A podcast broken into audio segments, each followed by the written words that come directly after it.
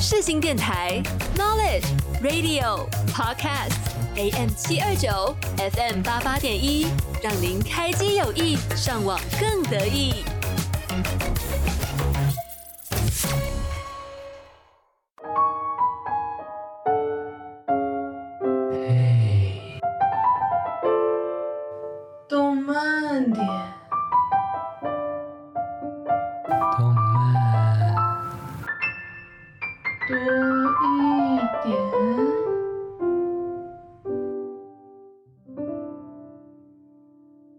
现在收听的是世新电台 AM 七二九 FM 八八点一。嘿，动漫点，我是关将，我是阿月。哎，八月了，哎，暑假过一半了。凡是过一半之后，很快就会结束了嘞。没错啊，毕竟也是毕业之前最后一次暑假嘛。我们好像都把热能转化成热情，跑来做节目。热情快被消磨殆尽，没有了，开玩笑。外面很热，但录音室很冷啊。真想让观众朋友看看关将现在穿的是什么。什么？就大衣棉袄啊，冬季恋歌 OOTD。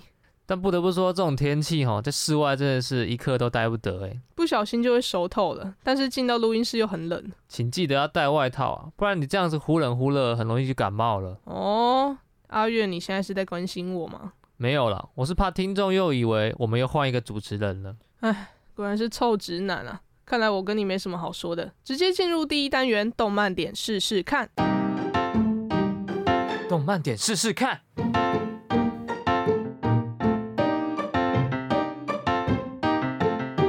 欢迎进入动漫点试试看。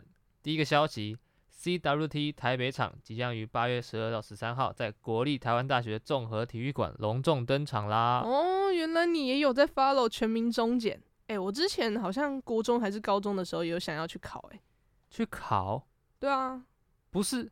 不是这种啊，我这边是说的是台湾同人志的贩售会啊。哦，虽然两者的简写是一模一样的，我那时候在查的时候也是笑出来。哦，说的也是啊，想说录节目录到一半，怎么突然说这个？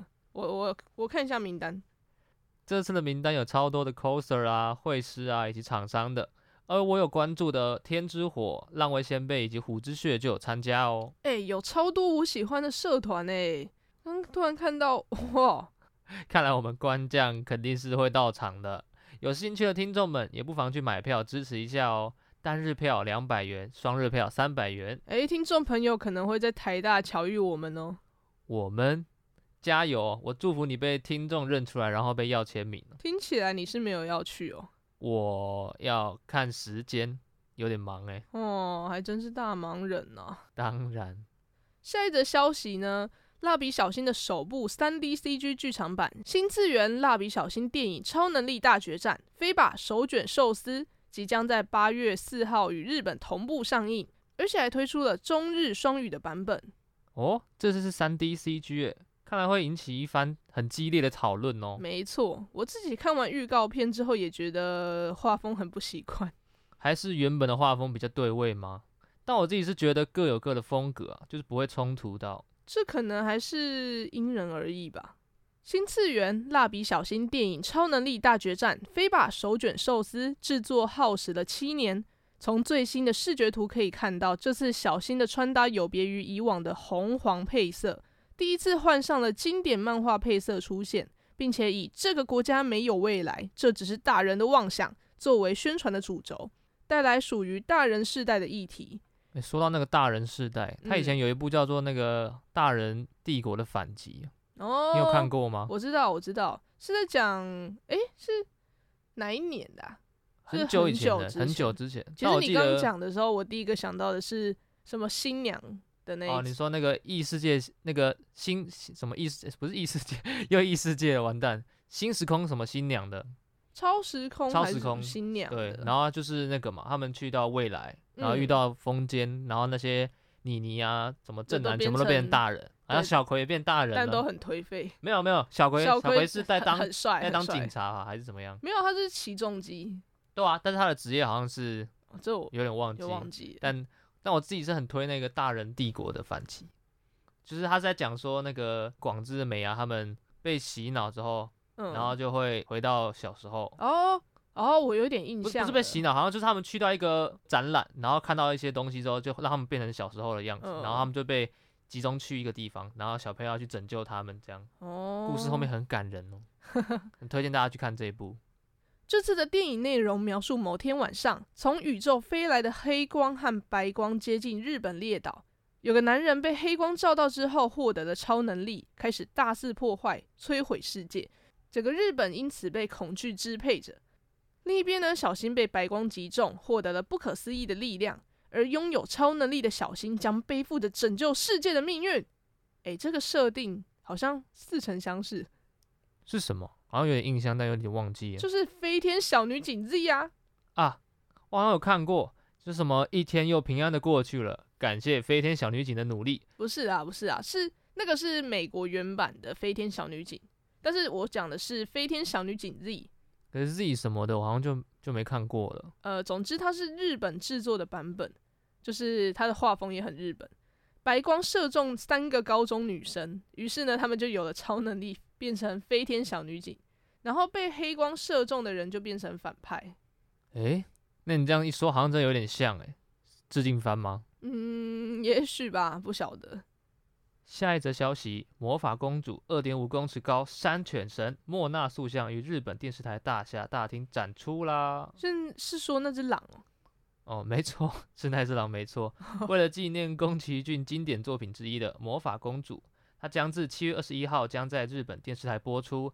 于是电视台从七月十八号开始，在位于东京都港区的日本电视台大厦的二楼大厅展出座中的山犬神莫娜的塑像。然后塑像有高约三公尺，宽约二点三公尺。有兴趣的人可以前往参观，并与其合影留念哦。它预计将展至九月一号为止。好酷哦！但是要去的话，应该要飞一趟日本，没钱呐、啊。看到大家都在飞日本，我们这个做日本动漫的节目倒是没钱去出差哦。真的好羡慕大家都可以出国，嗯，我们都把时间贡献给黑动漫点了。讲的好像你没有做这个节目就会出国一样啊！欢迎大家私下拿钱砸我，我的邮局账号是……哎、欸，等一下，等一下，你再讲下去，我们节目就要被电台 ban 掉了。啊、不过我也是真的穷。哎，这个爱打从心底念出来，打从从胃里面出来，打从心里发出来的。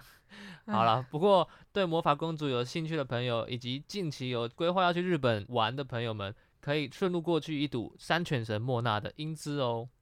那由京都动画，也就是金阿尼所制作的高人气作品《吹响吧，上帝音号》睽违了四年特别篇《吹响吧，上帝音号》合奏比赛篇，马上要在八月在日本上映了。官方日前也公开了全新的预告。哦，是音乐番。而且还是合奏比赛，不觉得有点怀念的感觉吗？合奏比赛，那个死死去的回忆，对、啊，我们的试赛跟省赛，看来不知道什么时候会在台湾上映，但好像还没有公布。对啊，到时候看来又会在电影院看到我们喽。啊，我们应该可以说是音乐番的头号粉丝吧？我觉得算是。你看，像上次我们蓝色巨星也是，对啊，大概前一两天就说要不要去看，真的好好、哦，然后就直接去了，说走就走。吹响吧，上帝音号是武田绫乃创作的日本小说系列，在二零一五年由金阿尼动画化，以京都的宇治作为舞台，描绘将青春汗水挥洒在管乐上的高校生生活，讲述一个个社团成员比赛时遇到的恋爱啦、伙伴冲突啦、父母意见分歧等等的青春故事。而如今少年少女的青春乐章再度响起，有恋爱，有冲突、欸，诶。我想这就是青春吧。你好像有一种很老的感觉啊！也大四了，青春就快结束了呢。嗯，淡淡的哀伤。我们要把握住青春的每一秒啊！于是我们就开始做了这档名为《黑动漫点》的节目。哎，我突然发现我这集的每一个唉 都非常的都非常的真心诚意。真的感觉就是看尽那个人世间那个。才才走到二十二岁，突然就觉得自己已经到八十八岁了，好老哦！啊，扯远了啦。吹响吧，上帝一号的 TV 系列新作《九美子三年生篇》将在二零二四年播出，而特别篇《吹响吧，上低音号》合奏比赛篇的剧场版则确定是在今年的八月四号上映。从官方日前公开的最新预告中可以看到，由九美子和丽奈主导的新世代故事正式开始。新任的部长九美子上任的第一件大事——校内选拔，准备带领着北宇治高校的同学们继续朝着下一个舞台挑战。现在就来听一下《吹响吧上低音号》第一季的片头曲《Dream Solitaire》。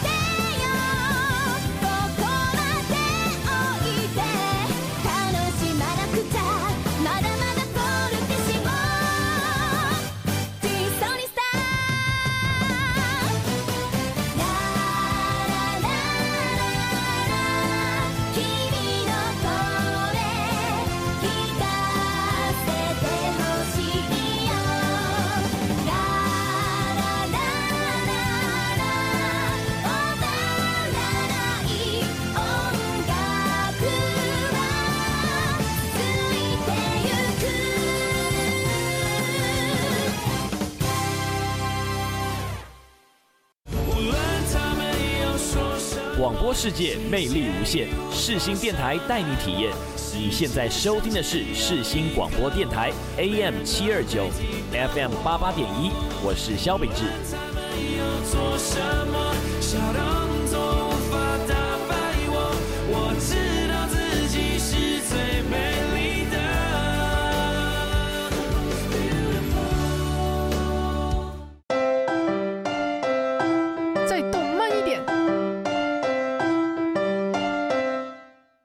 不知不觉就到八月了呢，你不觉得？你的声音怎么变那么性感？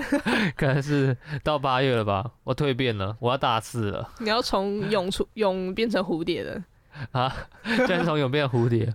我本来你要说从那个丑小鸭变成天鹅，也没有变成天鹅吧？哎哎，今天我的爱也是非常感叹。好，你不觉得最近天气很？很热吗？毕竟八月算是盛夏吗？而且气候变迁之后的盛夏，白天出门都快要被烤熟了。我们出门三十几度就已经觉得很热很热，快要烤熟了。对啊，每天只想要待在家里面。但之前有新闻说，印度的气温飙到快要四十五度，哎，哈，哇，这个地球如果再继续糟糕下去，台北应该也快了吧？哦，还是请大家把在家把冷气温度调高一点。我自己都是吹二十六度这样。然后就就就北极熊，你知道我都吹二十八度吗？二十八度，二十八度不就跟室外差不多了吗？没有，所以你二，所以你二十八度也是很凉。因为我房间很小啊，我不像你，就是、哦、没有，我房间也没有很大啊。但我觉得二十六度就是还是会吹到很冷，但是我觉得心里面会过比较过得去的一个温度。你就是自欺欺人。好，那我下次开二十八度了，好不好？好好好好。啊，by the way，说到夏天呢、啊，你会想到什么？呃，说到夏天哦，肯定是海边吧，然后祭典还有烟火。我以为你会说泳装。喂，我的人设是这样子的吗？少来啦！你继上次的网络交友之后，你跳到浊水溪都行不清了。虽然他这么说，但不得不说哈，说到海边，第一直觉还是想到的是泳装吧。果然还在那边装啊哈！既然说到这个。那我们这集就来介绍一下这些动漫必备的消暑元素。今天想先跟大家聊聊夏日祭典跟烟火。哦不，我最喜欢的海边啊！啊，我知道，我知道，我知道，我们的男性听众都在期待这个。下次，下次一定聊。不要每次都说下次一定哦。有啦，真的，真的，真的。这可是你说的。对，我说的。那先让我来科普一下什么是夏日祭典好了。好，夏季又通称为夏日祭。是在日本夏天举办的一个节日和民俗活动的一个总称，都集中在七月初到八月底左右。台湾的庙会倒是没有这种季节限定啦，通常是在看神明什么时候生日。你说什么？可能妈祖生日啊，或者是那个绕境出巡啊？对啊，对啊。所以只能说每个地方有每个地方的乡土民情呐、啊。那、嗯、日本的夏季大多起源于盂兰盆节啊、七夕节啊、纸鸢祭等等之类的节目。农村大部分跟夏季农业生活带来的劳动疲劳有关，而在都市社会则是大多起源于江户时代以前夏季的疫病风季、吊唁死者的活动等等。原来哦，虽然没有去过日本，但是看了这么多的作品，里面有夏日庆典，感觉超好玩的。而且里面的活动种类有非常非常多哦，有盆泳啦、巡游啦、烟花大会，以及很期待的路边摊等等。我自己。则是很想穿看看那个和服跟那个木屐，突然很想看你穿和服的感觉。可我自己倒是没有这么期待和服，我自己最想要穿的是那个木屐。还是你想木屐很穿女生的浴那个浴袍吗？呃呃，那浴衣啦，浴衣的浴衣。嗯，我是没有这种。听说那个打开可以就是把你转一圈，把你的人转一圈。可是是不是听说里面好像就是什么东西都不能穿？啊，不能穿内裤，听说的。就是女生好像也是内衣，好像也都是不能穿。然后男生好像我不知道内裤可不可以穿，但是好像记得就是里面好像。我总觉得有涩涩的感觉。没有没有，我们很健康，我们在科普。我们是那个普遍级的。我们寓教于乐，我们寓教于乐。好啦，我是想要吃摊位上的炒面啊、章鱼烧啊、苹果糖啊，还有、那个。等下等下等下，我们现在录制的时间是下午两点，而且我们今天约好，我们是录完之后才要吃。请先不要再讲这些 吃的东西来引诱。没有，这是报复你上次说套餐说的哇，滔滔不绝。不得不说，我们官将哦，就是很爱记仇。嗯，而且但你不觉得就是我上次比喻的很好吗？就国文老师教的很好啊。你以为这样阿语老师就会没事吗？好啦，我们废话太多了。今天来说说几个内容有夏日庆典跟烟火的作品。说实在的，我印象中哦，好像十部作品就有九部是有夏日祭典。啊，自古七八出福利，然后九十校园季。哇，还有一个单压成衣哦。嘿嘿嘿，skirt。怎么觉得你讲 skirt 感觉好老？这个七八定律啊，是在讲说季番的第七和第八集，通常是会有海边泳装或是夏日庆典的剧情。但是我第一个想要分享的作品，刚好不是把烟火大会放在第七、第八集，而是放在第一季的最后两集。我想要分享的就是，就是辉夜姬想让人告白，天才们的恋爱头脑战，又是一部经典的剧作，但还是要让我吐槽一下。名字不要再这么长了好吗？它它其实是前面是呃主标啦，然后后面是副标这样。对啊，它每它每一季的副标都不一样，但也都很长啊。是啊，如果你要全部念完的话，所以我都简称它叫做《辉夜姬》。这部呢，看似是两个臭傲娇都不想先告白的作品，其实里面呃隐藏了很多很深的男女关系。哦哟，这也是把烟火大会放在第一季最后的原因吗？我觉得可以说是伏笔啦。辉夜姬想让人告白的第一季，男主角白银和女主角辉夜分别是学生会的会长跟副会长，而这两个人从理性开始，发现自己慢慢喜欢上对方，但是又无法轻易向对方告白，因此呢，就开始了两人勾心斗角，想引诱对方向自己告白的故事。那不就是两个臭傲娇吗？哪里不是了？但是这两个人的身份天差地别。辉夜天生就是十项全能的千金大小姐，而白银呢，是在困苦中努力，用超强的行动力和用功读书才走到会长位置的普通人。所以确实啦，不管是由谁来告白，都有各自的难处吧。难怪你会说烟火大会并不只是福利而已。我猜他在剧中应该也有跟感情相关的含义吧？没错，以下呢不多，但稍微有雷，大家听听就好。等等，稍微有雷哦，大家请小心。对对对，如果真的想要完整看这一部的话，可以就是酌酌量酌量酌量参考就好。呃，身为千金大小姐，辉夜每年呢都只能待在深宅大院，看着远方的烟火，甚至连烟火的声音都听不到。但是这一年不同了，当上副会长之后，与白银会长还有学生会的大家变成朋友，被会长还有大家约出门看烟火。哇，超级浪漫呢！但是辉夜在最后一刻又被仆人挡在家里了。从小强迫自己要压抑内心的辉夜，也因为这样而倍感痛苦，哭着告诉自己没有关系，没有关系。这个时候，辉夜最亲近的侍女早坂爱告诉他，这份感情并不只是不能看烟火而已。辉夜想见会长的情感，会长想见辉夜的情感，爱情的欲望会在这个时候爆发出来。哦哟，怂恿自己的主人逃家的女侍女。好赞！那辉夜有成功逃出去吗？呃，有，但是呢，辉夜最后还是错过烟火了。哇，难不成就要这样遗憾终生了吗？辉夜觉得自己果然还是没有资格看到烟火，所以就躲了起来。等等，通常动画做到这个时候，肯定是要来一个英雄救美的吧？对，套路来了。我说对了。白银会长啊，找到了辉夜，和学生会的大家一起坐上了计程车。我知道，嘿，hey, 肯定是还有什么地方的烟火还没放完，或是什么别的烟火大会还没开始之类的。对，没错，他们呢在计程车经过大桥的时候，看到了绚丽的烟火，而且近在咫尺。但这个时候，怎么又有反转？不是，不是？反转，反转再反转。辉夜的眼神离不开白银的脸，心跳的声音也盖过了烟火的爆炸声。原来标题啊，听不见烟火的声音是在说这个。对，但是后续呢，两人面对这段回忆的尴尬，又是另外一个故事了。等等，你说的伏笔在哪里啊？第二季的名称变成“辉夜姬想让人告白”？问号，对，多加一个问号。然后副标是“天才们的恋爱头脑战”被写出来，然后划掉。啊？对啊，就是划掉。就跟在那个 PPT 吗？还是什么？上面不是说他们已经结束那个头脑战了？就总之，他就是标题是这样写啊。哦，感觉是有他们自己的小巧思在里面。对对对，对。设计两个人都跨出那一步了，但还是觉得告白就先算输这样吗？嗯，所以才出现那个问号啊。这两个人呢、逐渐按捺不住，互相踩线。一开始觉得自己贵为千金小姐不应该告白的辉夜也开始动摇了。他在犹豫是否要从煽动对方告白的人变成主动告白的人。在第二季的片头曲的画面里面可以发现，此刻的辉夜不再受困于这项规则，而是将错就错，就像歌词里面所说的，让这场游戏弄假成真。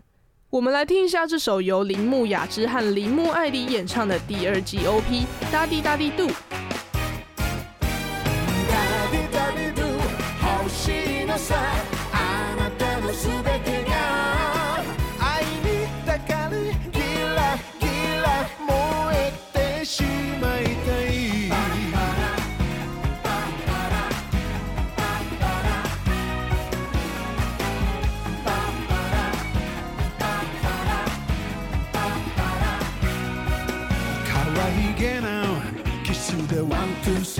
戦争らしてずるいよねほてり出す僕の気持ち持って遊ぶみたいで。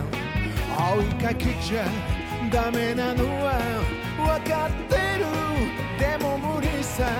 一度踏み出せば戻れなくて。仮面は脱ぎ捨てていけない。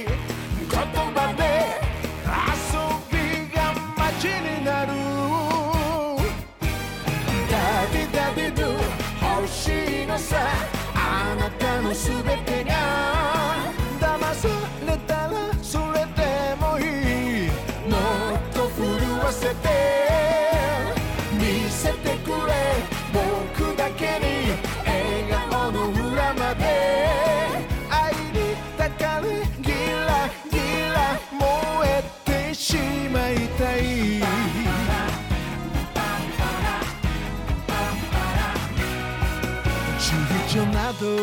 しないの no, no, 二度と会えない人だから後悔にくれるのなら恋の日に焼かれたいわざとでしょ。流し目が愛しさを刺激する。そっと振り返る美しさに。心はつかまれて呼吸が。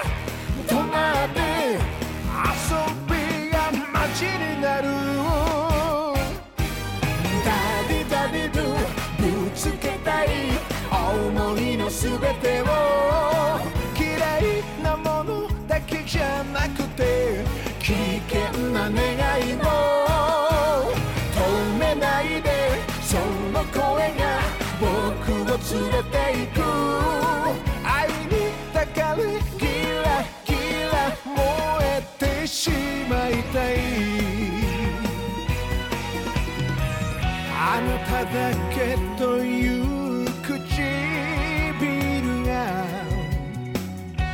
しく微笑むたび。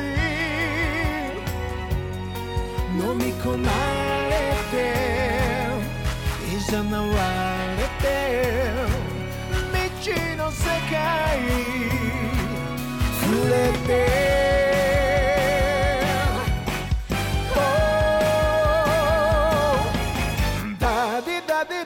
最後まであなたに委ねて。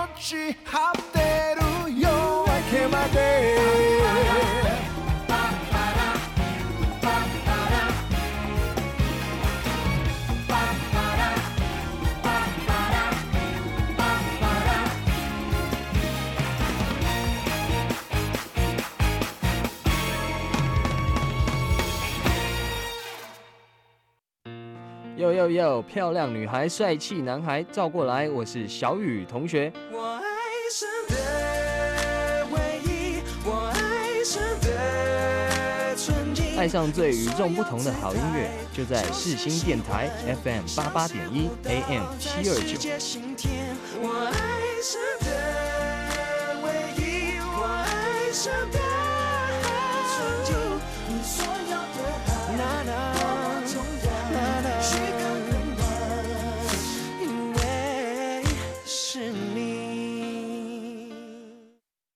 欢迎回到再动漫一点。那接下来就让我来分享一下经典的七八定律好了。欢迎来到实力至上主义的教室第一季哦，就知道是这部烧脑神作。没错没错，欢迎来到实力至上主义的教室，是在讲述一个有能力分班的学校，迎来了一位因为某个理由而在入学考试的时候偷工减料的结果。主人公林小璐青龙，结果他被分配到了最底层的低班。与同一个班级成绩优秀但性格超麻烦的美少女枯北铃音，还有由牵挂与善良构成的天使般的少女结田桔梗的相遇，使得状况开始发生了改变。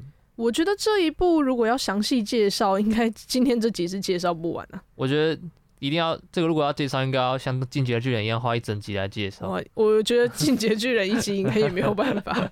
他目前的动画是出到第二季。然后预计于第三季把一年级篇全部做完，这样里面的人物关系跟剧情反转真的是蛮需要带脑看的。没错，所以我们这部如果之后要介绍的话，我们会详细的做成一集这样，然后找一个主题为大家做介绍。而怎么会说它是经典的七八定律呢？因为第一季的第七集基本上就是无人岛考试篇的前面的一个铺垫期。用福利来保证大家的兴趣，难怪之前去金玉堂的时候看到出什么十八禁的周边商品礼盒。但十八禁归十八禁呢，至于是什么像就不得而知了。因为校园番可以说是各种 CP 都有。你说里面可能有 BL 之类的吗？就 有可能 BL 啊，有可能 GL 啊，都有可能。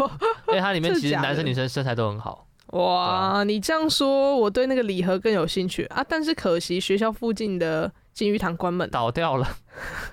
如果我们那时候如果有做这个节目的话，我猜我们应该会买回来做开箱哦。从那个做广播的变成做 YT 的这样，然后开箱再帮大家那个解密，然后我们两个还是不露脸这样。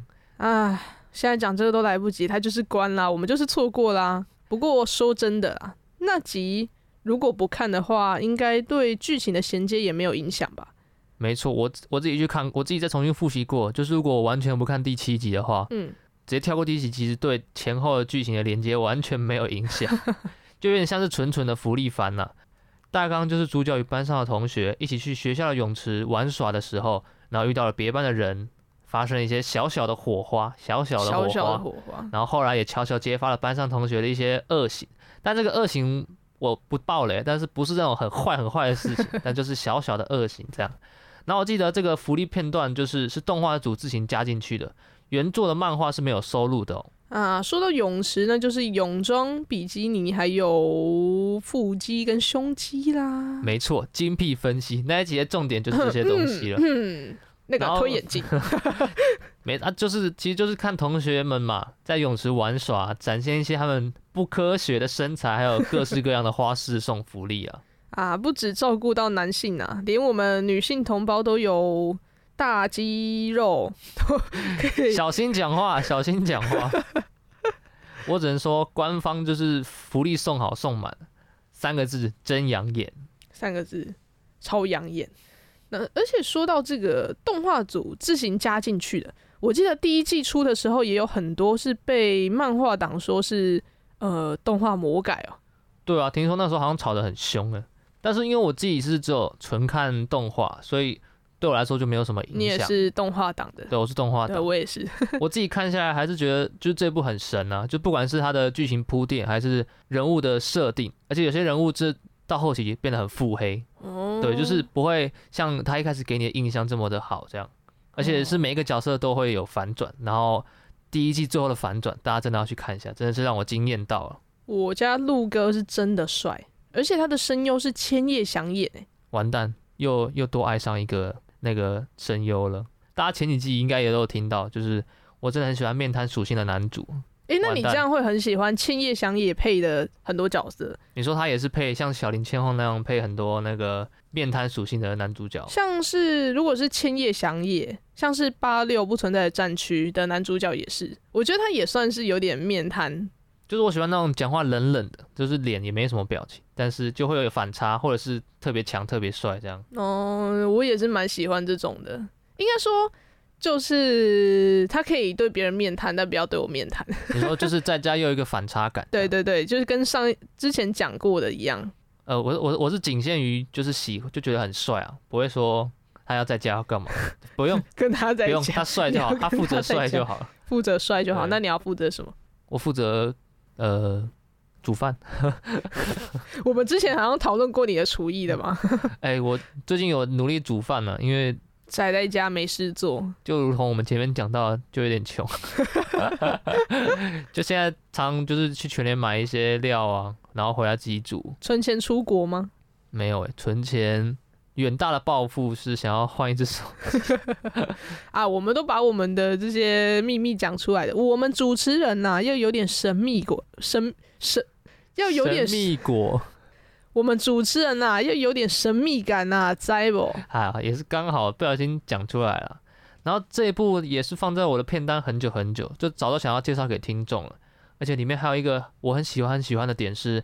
他动画的每一集开头前面都会放一个名人的名言佳句来呼应这一集的内容哦，真的像是第一季的第三集就放上了亚当斯密在《国富论》里面说的：“人类是唯一会交易的动物，没有狗会交换骨头吗？”我每次看完之后都觉得啊，自己的知识量好不充足哦，就是长知识了。就每一次看这些名言佳句都觉得《国富论》我们好像以前都有听过，嗯、但这些名言佳句我们就是完全我完全是没听过。毕竟不可能你有听过吗？考内容嘛。对对啊。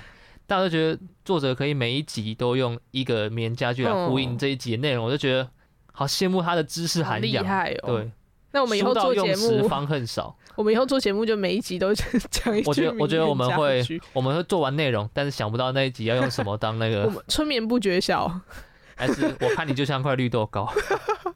看了当下，就是真的会有一种哇，长知识的感觉。然后每一集都在期待今天的每日一句哦。你是故意 Q 每日一句吗？帮你点一首《阳明春晓》。得嘞，得嘞，得嘞，得嘞。好了，好了，好了，我们我们不是黑洞黑国乐典，不要乱植入。好了好了，拉回来拉回来。那喜欢推理悬疑的校园番，就千万不能错过这一部。欢迎来到实力至上主义的教室啦！也欢迎大家去看这一部的小说，目前已经连载到二年级的第九点五集喽。嗯，看起来还有好长一段路要走哎。确实。不知道到时候又会有什么反转在等着我们呢？也欢迎动画党以及漫画党的听众朋友来跟我们分享一下看后的心得哦。接下来就让我们来听一下这首第一季的片头曲 castroom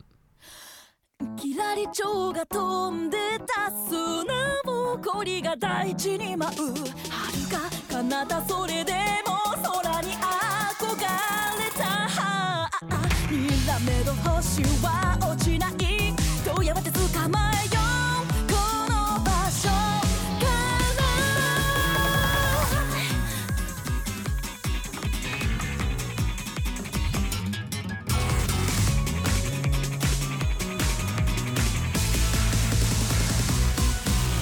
遠る群青の下で道路を川な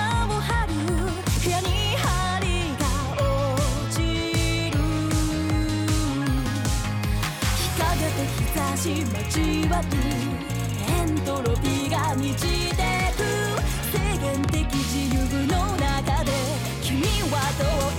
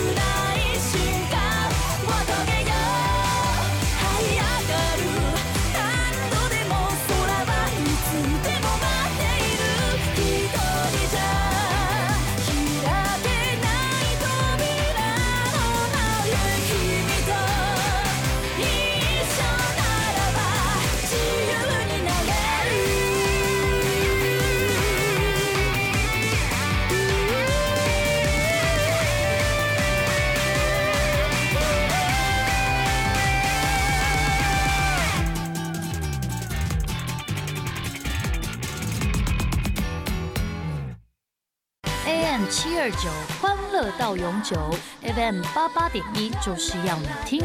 放音乐疯狂流动，再找到我。Hello，我是阿令，你现在收听的是世新广播电台。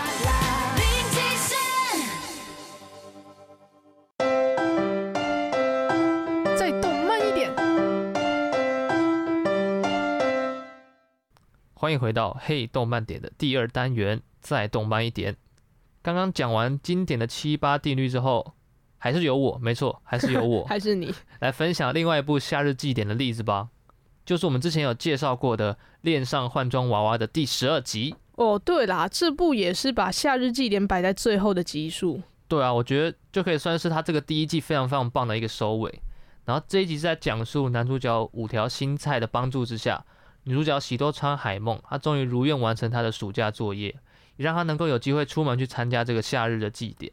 而这也是新菜第一次参加夏日祭典的活动。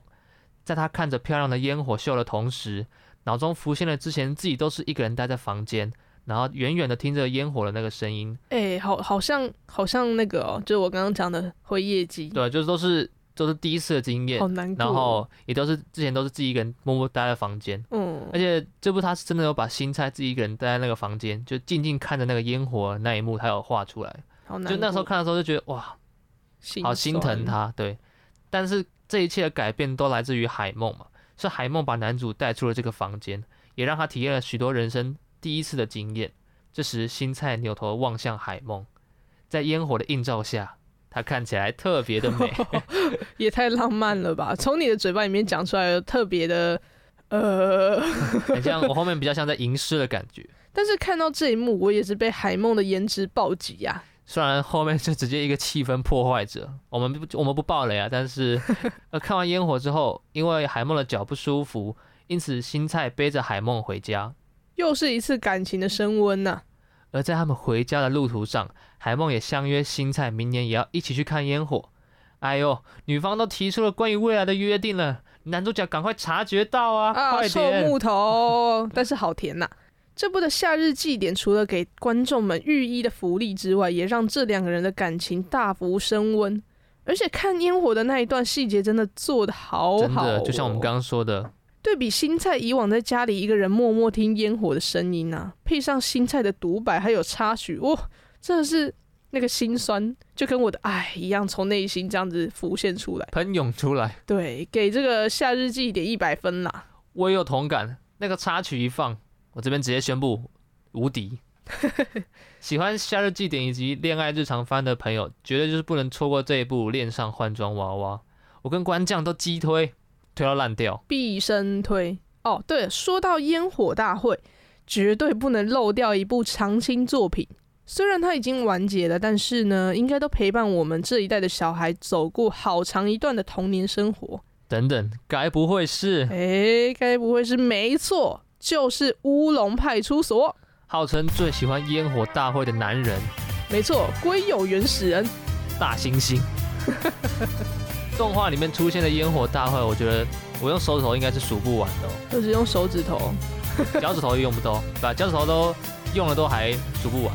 想在最后分享乌龙派出所的原因，是因为我觉得它跟前面的作品，前面讲的作品不太一样。乌龙派出所里面的烟火大会，大部分都不是因为爱情或是福利。我想要特别提及，大家都知道嘛，大元所长总是帮做了蠢事的阿良擦屁股。一开始会觉得大元所长就只会一直骂阿良，就大笨蛋，大笨蛋，很标准的倚老卖老，蛮讨厌他的。但看久了之后，就觉得其实他所长把阿良当他的儿子一样看待啊。对啊，这次呢，阿良也做了蠢事。玩烟火玩到炸到署长，炸，这应该该骂吧，值得骂吧？这个是何止骂，这个工作还还保得住吗？但是就是因为这样，大元所长还是去替阿两求情，所以呢，处分也就变成了只有薪资减半。当然了，阿两不知道所长有帮他求情这件事情，所以他就因为缺钱又跑去烟火工厂偷偷打工。哦，警察就不能打工咩？对，阿良每次都偷偷来，然后还没有被炒。就知道哈，所长根本就是跪不完。栗子从小艇那边听说到，原来是所长去求情，而且还自愿跟阿良一样薪水减半。这个时候刚好所长的孙女出生了，大家就跑到了所长家去庆祝，但只有阿良没有出现。难道是因为他还在气所长吗？其实是因为他听说了所长帮自己求情的事情，所以在秘密制作要给所长孙女的礼物，他做的文字烟火。这两个人真的是相爱相杀哎，所以又因为这样子又和好了吧？没错，烟火真的有魔力哎！突然想到，大稻城的烟火节一路举办到八月二十号哦。如果想要被烟火感动的朋友，也可以去现场一起人挤人。我们画风突变，从日本直接拉回来台北，就直接变成一个观光大使的感觉。没有没有，我是我是希望，我其实是希望大家不要去，不然真的很挤。所以我们官将主持人会会出现喽。对对对，但是就不跟大家说哪一天了。反正大家应该认不出来他，因为我们哦不对，我们有放照片。没有，我我会我会带那个、啊。大家有看到他的话，希望去跟他合照。没有，我们就挤到爆，不要来找我，拜托。不要去。最后要来播放的这首歌是《乌龙派出所》第一季的 OP。哇，这首歌真的充满了夏天的感觉。然后那个歌一放，就感觉会有一群大叔一起去开心海边的 MV 的那个画面涌上心头啊！而且他们就会甩动着他们的大肚肚，这个整个 整个就黏腻了起来，油腻油腻。好了，那每周二的下午三点零五分，嘿，动漫点，我们下周见，拜拜。拜拜。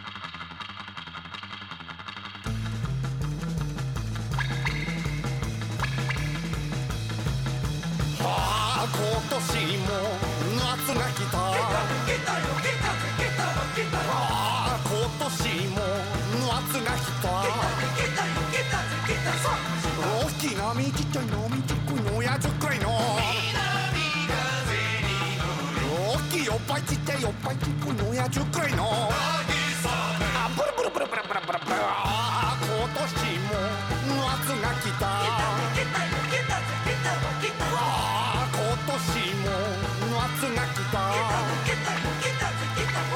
大きなみちっちゃいのみちくのやつくいの。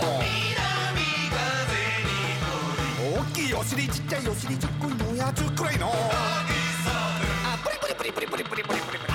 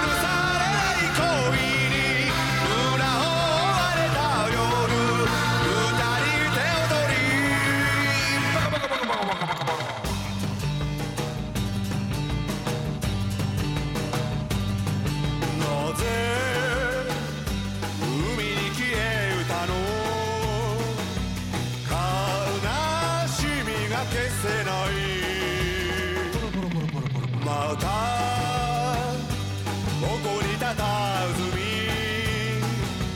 あなたを思っている I don't wanna cry anymore But can't stop loving you